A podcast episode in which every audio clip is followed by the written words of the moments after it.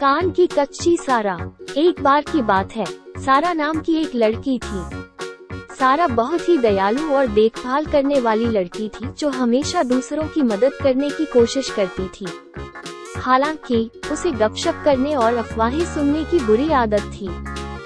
एक दिन सारा ने अपनी सहेली मैरी के बारे में एक ऐसी अफवाह सुनी, जो सच नहीं थी। परंतु सारा ने अफवाह पर विश्वास किया और मैरी से मिलने से कतराने लगी।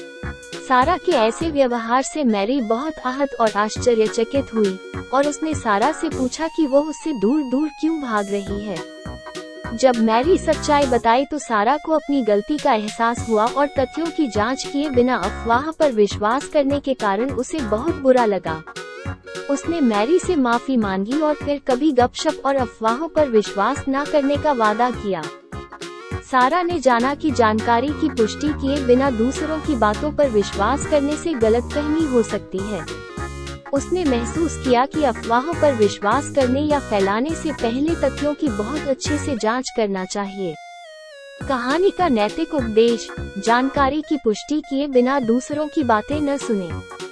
गपशप और अफवाहें चोट और गलतफहमी पैदा कर सकती हैं।